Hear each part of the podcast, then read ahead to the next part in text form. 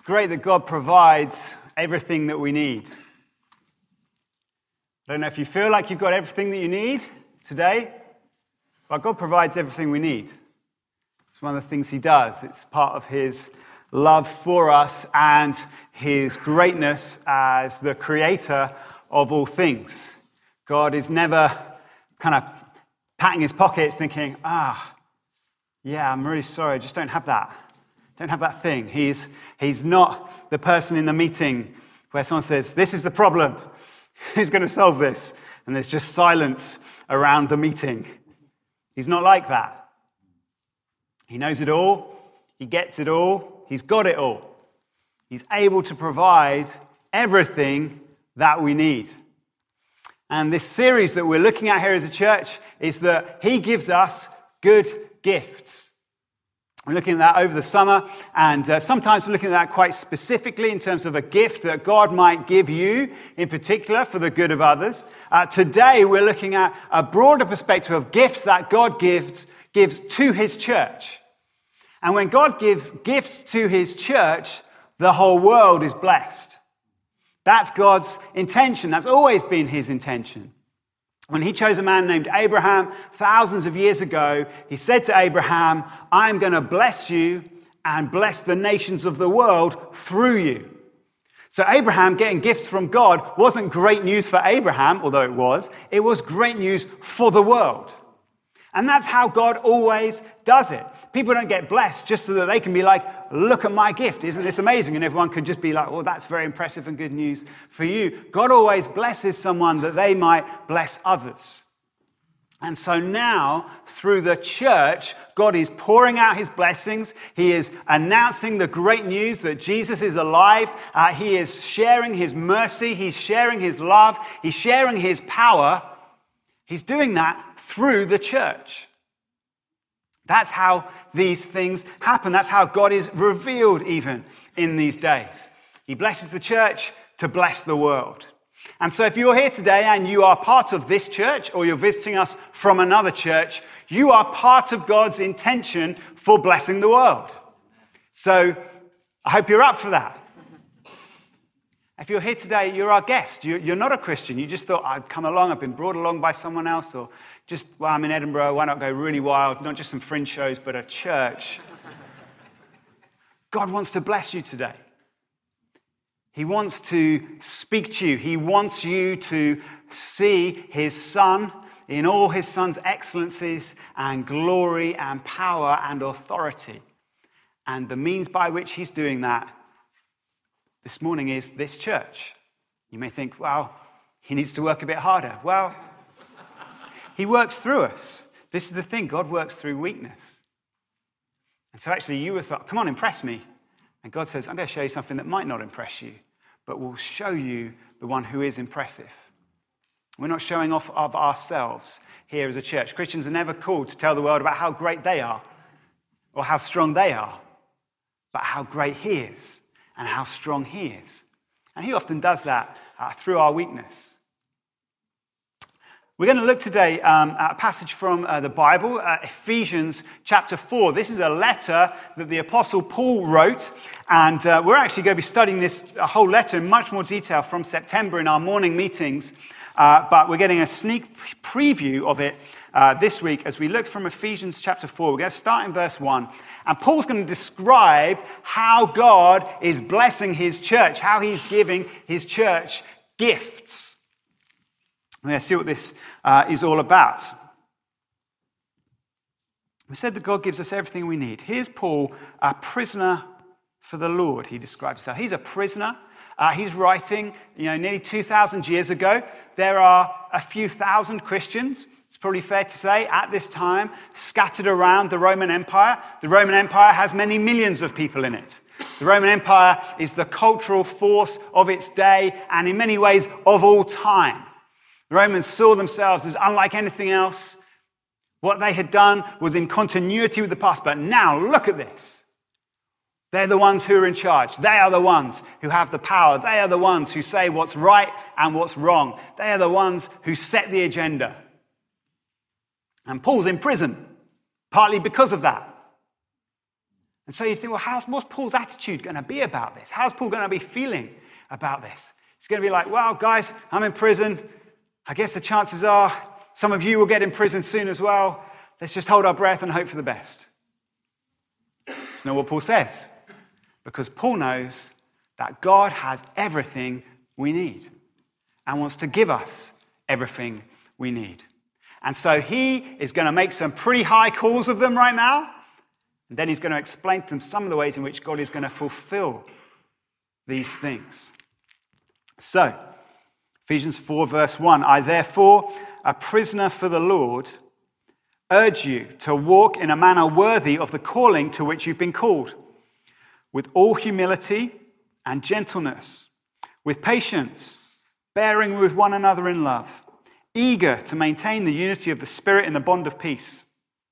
There is one body and one Spirit, just as you were called to the one hope that belongs to your call, one Lord, one faith, one baptism, one God and Father of all, who is over all and through all and in all.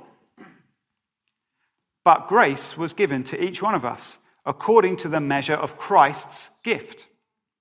Therefore it says, when he ascended on high, he led a host of captives and he gave gifts to men. In saying he ascended, what does it mean but that he had also descended into the lower regions of the earth? He who descended is the one who also ascended far above all the heavens that he might fill all things. And he gave the apostles, the prophets, the evangelists, the teachers, and the shepherds and teachers to equip the saints for the work of ministry, for building up the body of Christ, until we all attain to the unity of the faith and of the knowledge of the Son of God, to mature manhood, to the measure of the stature of the fullness of Christ, so that we may no longer be children, tossed to and fro by the waves and carried about by every wind of doctrine, by human cunning, by craftiness and deceitful schemes. Rather, speaking the truth in love, we are to grow up in every way into him who is the head, into Christ, from whom the whole body, joined and held together by every joint with which it is equipped, when each part is working properly, makes the body grow so that it builds itself up in love. Let's pray together. Lord, these are, these are huge words. These are mighty topics. Uh, the scale of what you just give us a glimpse of here is staggering. And so we need you to help us see it. And we need you to help us hear it. So, Lord Jesus, I just want to pray right now you'd give me grace to speak and you'd give all of us grace to hear. And I pray for uh, wherever we've come from, wherever we're intending to go after this moment, that right now you would grab hold of every person in this room, speak to them and bless them. Amen. Amen. I mean, that's that's a lot of stuff Paul asks us to do there, isn't it? Don't you remember the beginning of the passage? That's a, that's a lot of stuff. You walk in the manner worthy of the calling to which you've been called. The calling they had been given was to be followers of Jesus. So to walk in a manner worthy of that is to, is to walk after Jesus, is to look like Jesus, to live like Jesus, to, to love like Jesus. That, that's quite a high call, isn't it? I would say so. He, Paul explains it. He says, all humility, and not occasional humility. Usually we're like, I was, I was humbled the other day. It was pretty good work. No, no, all humility, Paul says. Gentleness, which is uh, strength under control. Patience. Bearing with one another in love. I think sometimes we bear with one another in gritted teeth. Uh, we bear with one another knowing that this period of time is going to come to an end and then we'll be able to go somewhere else and we won't have to bear with them anymore. Paul says, bear with one another in love, which is to want their best. And to be for them, and to ask God to do them good. Eager to maintain the unity of the Spirit and the bond of peace. It's difficult to be united. It's difficult even uh, for God's people. We see through history, uh, God's people have struggled with this. So Paul isn't asking for small things here, and his context isn't easy, and yet he's confident. Because as he goes on to say, there's one body, there's one Lord. God is working for this. And then he moves on to what we're going to focus on today. Having said all these things about one body, one spirit, one hope, one Lord, one faith, one baptism, one God and Father, who's over all in all through all. Paul said, this is one thing. God's making this happen, this big one single thing. Paul says, but grace was given to each one of us. So here's how God works in both the universal and the global, and then you. It speaks to you, gives grace to you, gives gifts to you, wants to give you what you need. Usually we go to one of the of the other of those two things, don't we? Because it's difficult for our brain to hold both quite different things. Either God is overall and he's massive and enormous and somewhere over there, or I'm kind of everything there is and, and I'm the answer and I'm my world. And Paul says, no, no, God is over all and in all and through all, and he's going to give gifts to you. Because through you, remember, he's going to bless everyone. And so, Paul says, grace was given to each one of us. Grace is unmerited favor. Grace is God's goodness given to you. What does God want to give you? He wants to give you his goodness. The word says, grace was given to each one of us according to the measure of Christ's gift. This is really good news. Because if you were going to be given a gift according to your own measure, I don't know how you'd feel about that. Would you like a gift according to how well you've done this week? Would you like a gift according to the maximum of your possible human abilities? I don't know how you'd feel about that. Some of you might think, I would take a gift like that. That would be helpful. That would be pretty good. Some of you would be like, ah, I've got a slightly more accurate assessment of myself. I would, I don't want a gift according to my measure. I don't want a gift according to how well I've done. But the great news is, Paul says that God gives us gifts according to the measure of Christ's gift. Jesus, who is perfect. Jesus who is faultless, Jesus who is glorious, Jesus who is eternal, Jesus whom death couldn't lay a finger on. That is the one who is the measure by which we get gifted, Paul says. So this is good news. He says, therefore it says, he's quoting from Psalm sixty-eight, when he ascended on high, he led a host of captives and he gave gifts to men. So Paul's writing in a Roman context, although that is a Hebrew psalm. Uh, basically what's in his mind in both of these, uh, these two things coming together is a victorious general. A general who's been out, uh, fought out on the frontier, won a great battle, conquered a new territory, and then returns home. And this would happen in Rome. It would happen in other cities, in other uh, civilizations as well. And the general would return with the spoils of war. And he would return with maybe, uh, you know, kind of mighty art that was done in that place. Uh, even literally, they would like hack down statues and bring the statues and say, look what we brought from wherever. Uh, it's like the most extreme version of like a holiday gift you could ever imagine. It's like, I went here and I came back and I brought this to you. And the Roman Empire, the Roman emperors would say, I went off and I brought a nation to you. And all of its wealth and all of its riches. And look at all this gold that we have because they had it and we won, so we've got it.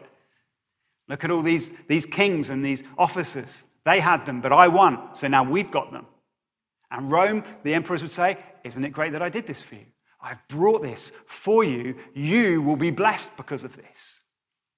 Because I've brought this wealth and this power into our kingdom, we will be blessed. We will do well. They, the emperors would often just also like just they bring loads of bread and uh, like uh, you know, food and stuff like that, and just throw it out to the crowds as part of this victory celebration, because it was an immediate way in which the crowd would say, "This is how that battle won over there affects me. I get to eat today. That's great news." This is what Paul's got in mind uh, when he quotes Psalm sixty-eight: that a victorious king has conquered.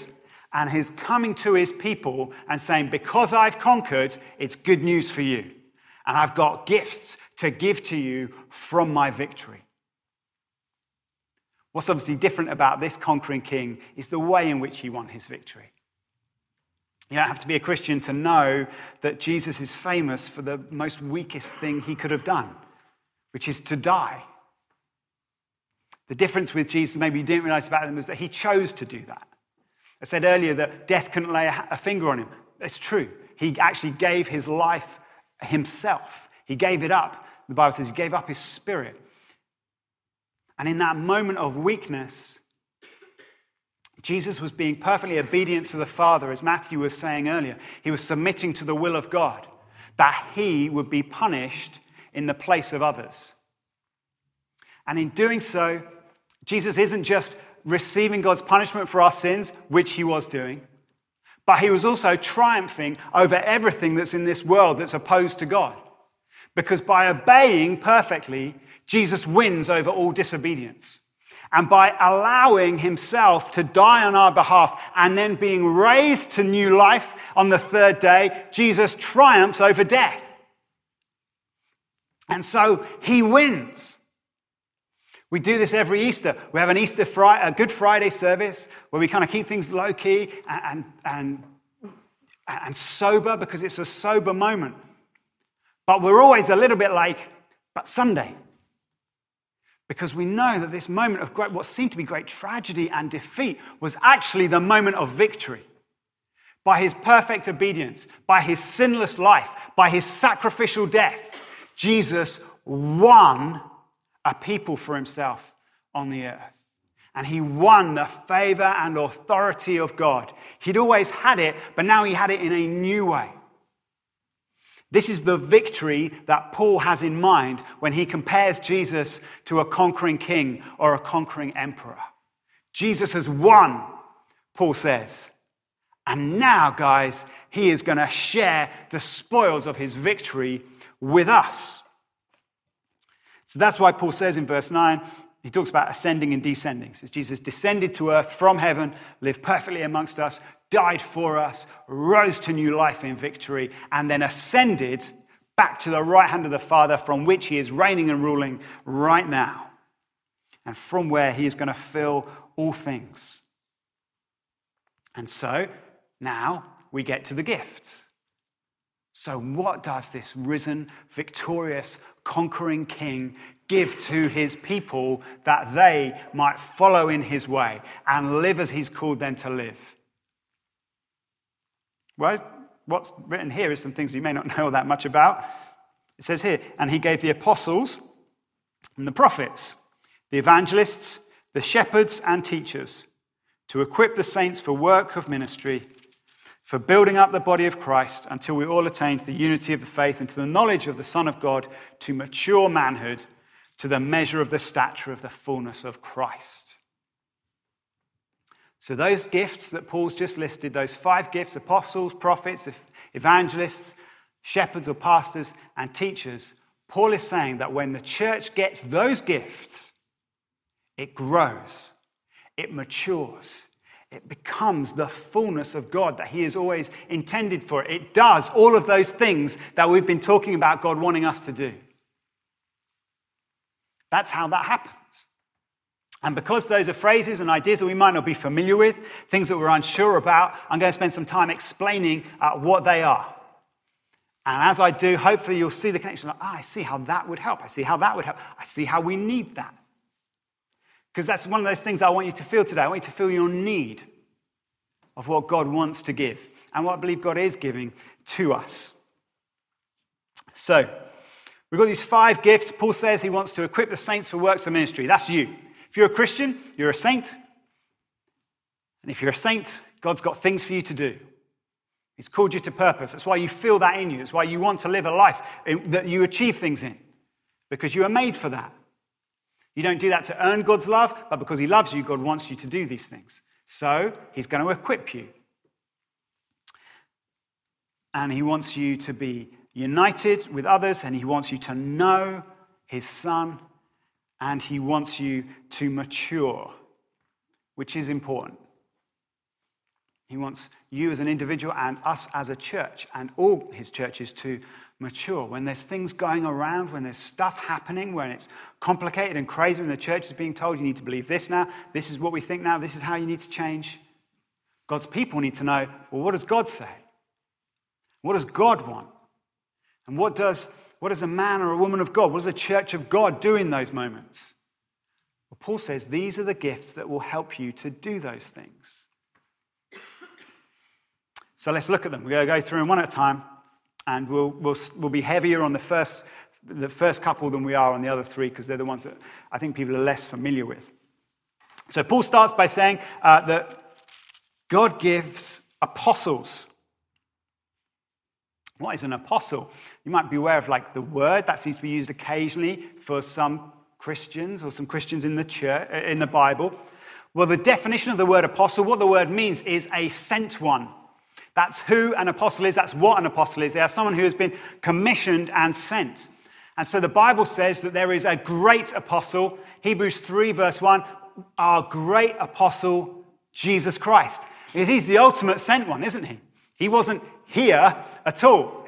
He was in heaven, and from heaven the Father sent him, and he came and fulfilled the will of God and the purposes of God, and he declared the message of God and did everything that we've already said today. He lived perfectly, died for our sins, raised to new life. He was sent to do that. So he's the great apostle. But because Jesus' plan is always to bless others, he calls others to be apostles. So in Mark three, we're told that Jesus chose twelve. Out of all his followers, he chose twelve of them and appointed them to be apostles, which meant that he said, guys, I'm sending you. It's time to go. So again, you see that pattern. They're, they're like Jesus' twelve best friends. They must be like, this is great. We get to be with Jesus. We get to have the stories. We see him healing people around us. It's amazing. He says, yes, it is. So go. That's always how he works. So they get sent. And they proclaim the gospel, do other great things like that. But then what happens, you see, and in a lot of church tradition, they'd say, well, that's kind of it. Those are the twelve. That's those are the, the uh, are the apostles. But the New Testament calls quite a few other people apostles as well. It calls Paul an apostle, and he calls himself an apostle at the start of most of his letters, because he says, God got hold of me and called me and sent me. And so he understands himself as an apostle. One of the guys he worked with frequently, they went together, a guy called Barnabas, is also described as an apostle because he does the same thing. They're both sent. And then Paul gets others involved as well, and they start doing the same kind of thing that he did. People like Silas and Timothy. There are others as well. And they get known as apostles.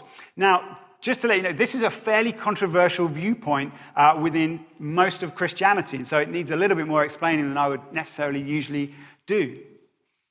See, in um, in the Catholic tradition, there is the, the idea of apostolic succession, whereby today's Pope can draw a line from himself all the way straight back to Peter, and he's the rock on whom the whole church is built. It's called apostolic succession. And so if you were a Roman Catholic, you would say there is an apostle, although we call him now the Pope.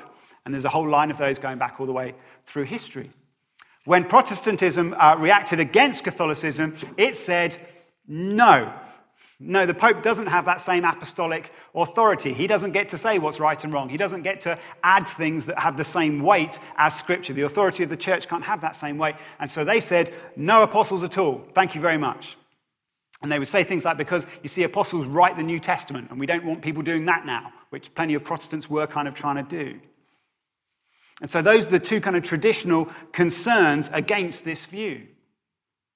But we're part of a family of churches that believes that the apostolic gifts are for today. And the reason is, essentially, everything that I've described to you that Paul says he wants the church to do hasn't been finished yet, has it? When I described all that to you, you didn't think, why are you telling me about that? The church has that down perfectly. We're all perfectly mature. We are all, we're never blown around by the winds of what's going on around us. We're fine. No, we need these gifts right now. We also would say that because we see many people having an apostolic ministry within the New Testament, we think it's legitimate to believe that there's still apostolic ministry happening today. No one who we would identify as an apostle gets to write parts of the New Testament. That's not their job, because not all of the original twelve wrote the New Testament, and some of the people who wrote the New Testament weren't in the original twelve either. So, uh, you're with me, I can feel that. So what did the New Testament apostles do, and what we believe apostles should do today? They proclaimed the good news. which all Christians are called to do, but there's something about apostolic ministry that proclaims the good news in a, in a groundbreaking way, in a way that opens up new regions and new territories or new cultures. Paul uh, is an apostle, and we see a lot of his viewpoint on this. He will say, for example, I can't go to any of the Balkans anymore because they're done. And you think, well, what do you mean by that, Paul? Paul says, I'm an apostle. We've planted some churches there. There are three, five, maybe a dozen churches in that area. So I'm kind of done there. I need to go to Spain. And you think, well, twelve churches in a region is not really, the, the gospel hasn't fully reached that place yet, Paul. Paul's like, yeah, but for my part of it, it kind of has. I'm going to keep writing letters to them. I'm going to keep having people come back to them and making sure they're doing well. But I'm moving on. I'm finding new places. And so that's what he does, and that's part of apostolic ministry. It's always looking to break in, to break out, to bring the kingdom of God where it isn't yet. As it does that, it also lays foundations for the churches that have to be established there. So everywhere Paul goes, he preaches the gospel, and then what does he do? He establishes churches. He says to them, this is the doctrine. This is what God's word says. This is the truth. They appoint leaders. Elders is the uh, New Testament term. And apostle does that, says, yeah, these are the guys who are going to lead this congregation on this foundation that I've started. See you later. Your job's to carry that on. My job is to go and break new ground and then catch up with you guys later. And so that's what apostolic ministry does. And so we're part of a group that says, well, this still needs to be done. There are still huge areas where the gospel hasn't gone to. And not just geographically, but regionally. There are parts of Edinburgh where people really have no idea what the gospel is. They have no idea who Jesus is. So even here, even in this city that you would say in a country that has a Christian heritage in which there are churches, there's still places where apostolic ministry is required. And so we want to be part of a family of churches that is apostolic. And so we welcome in David Holden uh, to do that for us. And we're part of uh, a, what's called a sphere of churches called New Ground. Apostles are received. Again, like Matthew was saying earlier, we, Jesus doesn't kind of hit us over the head and say, you've got to follow me now. He wins us. The same works for those who he sent. And so apostles are received. So when we were working out who are we going to who are we going to ask to be apostolic to us as a church, who are we going to ask to uh, to spur us on into new ground, to spur us on into uh, what God's called us to do? So, well, who do we have a relationship with? And the answer was Dave. He was key for Matthew and Anne moving to Edinburgh to plant this church fifteen years ago in the first place. And they had an ongoing relationship with him. And so we said to him, Dave, we would love to receive you as an apostle to our church. And Dave said, that's great. And um, and that's why we are connected with him. Now, Dave is based um, in South London. And most of the churches in New Ground are in the southeast of England. And there are some in France and uh, Holland and a few other places as well. They, the nearest one to us is Liverpool. And then it's Watford, which is just north of London. You think, well, how, how does this work? Well, the, the way it works is relationship. We we receive Dave. We want to know him. And because we're connecting to him, we're then connected with the other churches that also connect to him. And so Dave then comes and visits us as elders uh, like two or three times a year. And what he does when he comes is he brings apostolic ministry. So he doesn't he doesn't say, he doesn't want to know about all the pastoral details of the church. He assumes that we're doing that as elders. What he wants to know is what's next. Where are you going next? What is God calling you to do next? What do we feel God is saying to us? Who are you raising up to achieve that? Those are the kind of things that Dave does when he comes to us. And so uh, out of these kind of conversations, one of the things he was like, he said a couple of years ago, guys, when are you going to go plant a church? So this is exactly the thing. So if he was just like, are you all okay? Is everyone happy? How's the church doing? You all happy? Great, good work. See you later.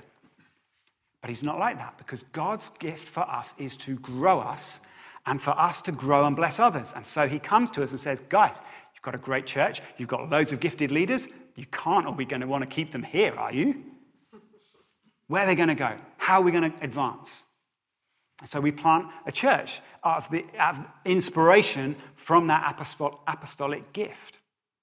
And so because he's, he has blessed us, we're blessed with that gift, we're now going to go and bless others. And King's Church West Lothian starts its weekly Sunday meetings on the tenth of September. And so now our region, which again doesn't have much in the way of the gospel going on there right now, has another church being planted. There are some, but we want to add more to them. That's what the apostolic does. What's interesting about all these gifts is that what they then do is they impart something to you. So it isn't just that Dave comes and causes, you know, stirs things up. It puts something in you. It imparts something so that you want to do this too. So we're then in a prayer meeting at, um, at an event um, uh, here, our, con- our conference, our Micon conference, and we're praying for this church plant and for God to do more things. And then Emma Mayer brings a prophecy where she says, I feel God saying from two to three. And we, two, well, we, so two is Kings here, and then our church plant. But two to three, then we're discussing as elders. We think maybe, maybe now's the time actually to start a proper, full-on evening meeting, not as an alternative, not an, not as a, like an accompaniment to the morning, but as an alternative to it, so that we might reach more people in Edinburgh. People who aren't going to get up on a Sunday morning, maybe they'll come in the evening. Let's start a full meeting in the evening, and we realize that goes with the prophetic and it goes with the apostolic. And so we are now generating those kind of ideas that an apostle wants to see and wants to bring. And so because we've been blessed by this gift and because we continue in with it, it grows and flows through us more and more. And so this will continue to happen. Dave will continue to come to us and say, what's new? How are we going to take things forward? We'll continue to work with him and to be part of a family of churches who are doing things across the continent. And that will stir us up and spur us on, and we'll carry this with us. We're no longer just a church looking after ourselves. We're part of God's great plan to bless everyone. That's growing in maturity. That's growing in unity, and that is blessing the world from the blessing that God has given us. That's God giving us what we need so that we might do what he's called us to do. And so apostolic ministry does this, and so do the other four, which I'm now going to go through phenomenally quickly. Paul says there are apostles and then there are prophets. Prophets are those who bring uh, the now word of God to us. They, they bring uh, revelation of God. They often point the things out that God is wanting us to know and hear at this moment. They help us to know God's heart and to experience it and to see it for ourselves. And so, as I say, we, we're launching this evening meeting here at King's out the back of prophecy. But we're also maintaining being part of a wider family of churches, New Frontiers, because we live with pro- prophetic words together that say things like, we can do more together than we can apart. And so these aren't things that are in the Bible, but they are things we believe God has spoken to us about. And so prophets will bring that. And again, like apostles, they shouldn't just bring some cool prophetic words and everyone's like, wow, wasn't that amazing? We heard something from God. Let's hope they come back and visit us again. The point is that they leave something with us. Evangelists then do the same. They're people who, who just are amazingly gifted by God at seeing people respond to the gospel. They just tell people about Jesus and people say, yes, great, I'm in. And others of us who don't have that gift think, I don't understand the difference. I, I might say exactly the same thing and people will be like, thank you very much, goodbye. And they say exactly the same thing and someone says, I want to become a Christian. How does that happen? Because God gives gifts according to the measure of his grace. What evangelists also do, like the apostles, like the prophets, is they impart that gift to others. So um, we are uh, we, we support a guy called Adrian Holloway. And he comes sometimes to King's and other times he's going across the country preaching the gospel and seeing hundreds of people respond because he's got a gift. But he doesn't just go in, preach something and then leave. He trains other people in how to share the gospel. And as he does that, gifts within them grow. God gives them more ability. So again, we're not just resting on one person. Will they give us what we need to do this? But God's imparting things to us that we might do them ourselves. Paul then uh, talks about the shepherds. Uh, he, could call, he could have called them pastors or elders as well because he uses those three uh, phrases interchangeably. They're, they're the leaders of their local churches. And hopefully as they uh, bring counsel and wisdom and encouragement, the church grows in maturity. They're the ones who are there day in, day out, who know individuals, who care, who are able to bring challenge uh, when needed. Often that's a gift of God to you. You're welcome. And able to bring the wisdom of God, able to bring the counsel and the help of God. And then there are those who teach. And again, this can be imparted. So I'm teaching you right now. Uh, I've learned from many teachers, and I continue to go to others who I think have a greater teaching ability than I do. And the stuff they teach might be interesting, and I'll enjoy it. But I know that in the midst of that also, God is giving me something that I can't measure in terms of, here are five new facts I learnt about the letter to the Galatians. But God imparts something. And that's what he does with all of these gifts, so that we might know the truth about who God is, that we might care for each other and love one another, that we might tell the gospel to the whole world and they would hear it, that we might know what God is saying to us right now and follow him and be led by him, and that we might build churches and advance the kingdom built on a glorious foundation so that they grow and continue to grow. This is God's intention for us. This is God's gift for us.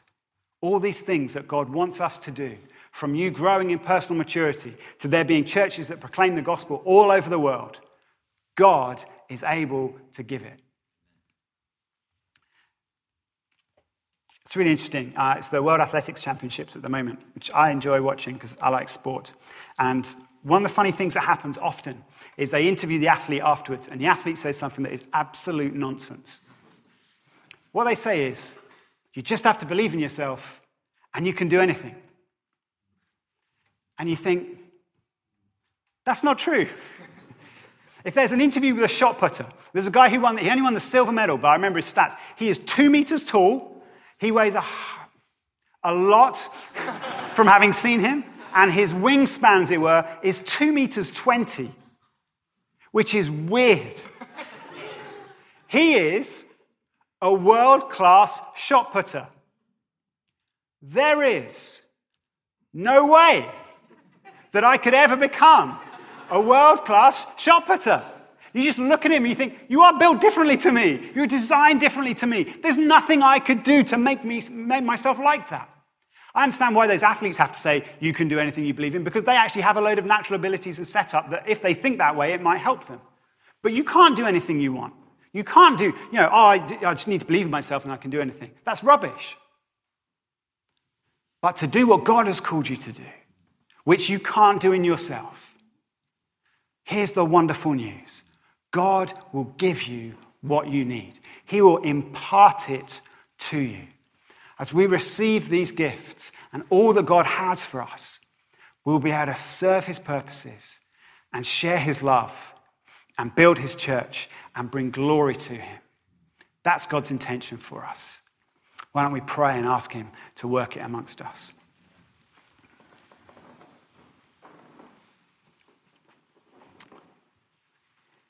God, we love you so much that you, uh, you know our needs and you care about them. More than that, you know the needs of your kingdom and you care about that. And you bring these things together and give us what we need. Lord, those of us who are following you here just say, we need you. We need you. We need these gifts and everything else you've got for us too. Lord, we're not as mature as we want to be. We're not as united as we want to be. We're not as loving as we want to be. But you will give us grace. So we're asking you. We're asking you not on our own merits, but on the merits of your perfect Son. Jesus, thank you for your victory. Thank you we get to share in it. Thank you for sharing the spoils of your victory with us even today. And would you do so, Lord? Over the rest of this week and in the coming months, would we serve your church well? And would you build this glorious demonstration of your greatness? And would each one of us work out how to play our part in that to your glory? Amen.